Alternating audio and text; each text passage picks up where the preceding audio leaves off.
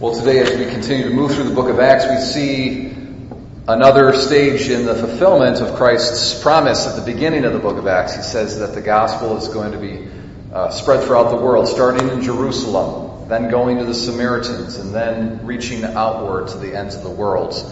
And uh, we're seeing that now. We saw it take place a little bit with the Ethiopian eunuch and how the gospel was received by him Again, someone kind of outside the Jewish nation, although he was kind of sort of a, a half Jew in, in, a sense because he was a follower of Judaism uh, in some capacity before he received the Christian gospel. Uh, but here we have, for the first time, a really clear instance, instance of the gospel going to non-Jewish people who've never practiced Judaism, they don't know much about it, and they're receiving the gospel fresh, without any prior Jewish roots. And it's the first time that they're called Christians. These are, these are Gentiles, these are Greeks in, in Antioch.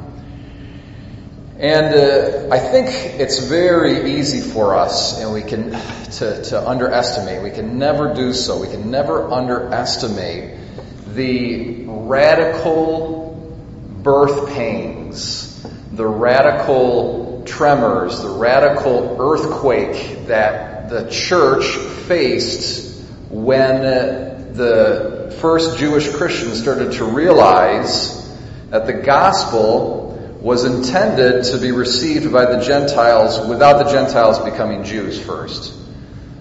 It was a really huge transition. And we, we as Gentile Christians, after 2,000 years of, of Christianity being primarily a Gentile reality, we just take it for granted. You're like, yeah, of course.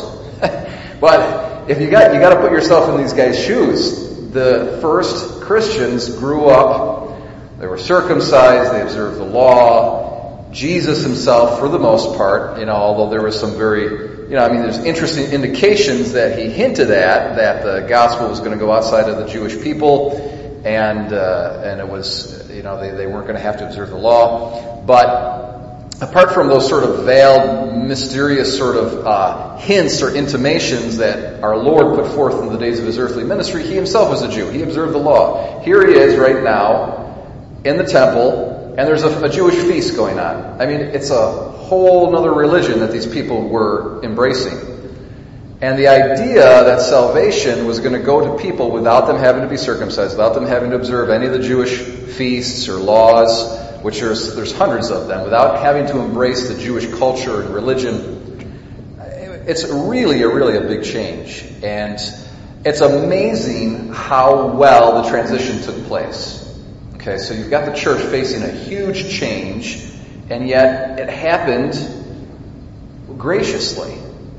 Because, take for example, Barnabas. Okay? Barnabas goes to Antioch. Barnabas is a Jew, Jewish Christian.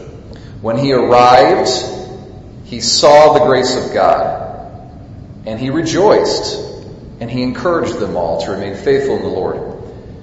Because he was a good man, filled with the Holy Spirit and faith. And that's really the key to it. It has to do with depth of character. When we as a church face changes or something that is really kind of outside our expectations, when we as individual Christians whether it would be family members or friends, encounter something that really goes contrary to our expectations. Nonetheless, it's the Lord behind it. The Lord is doing something that we don't quite understand. How do we face this new birth, this new transition or change that God is bringing us through? This challenge to our previously held expectations. How do we do it? Well, fundamentally, we can handle it and we can grow if we are good, if we have depth of character, and if we're filled with the Holy Spirit and with faith. So whatever challenge, whatever event that we might encounter in our lives it's really different than like, hmm, wait a second, is God in this?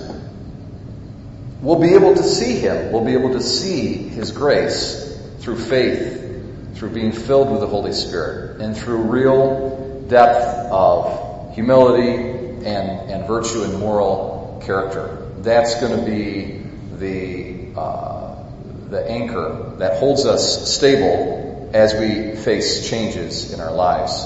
And I think this is one of the many things that we can uh, learn about today from our readings.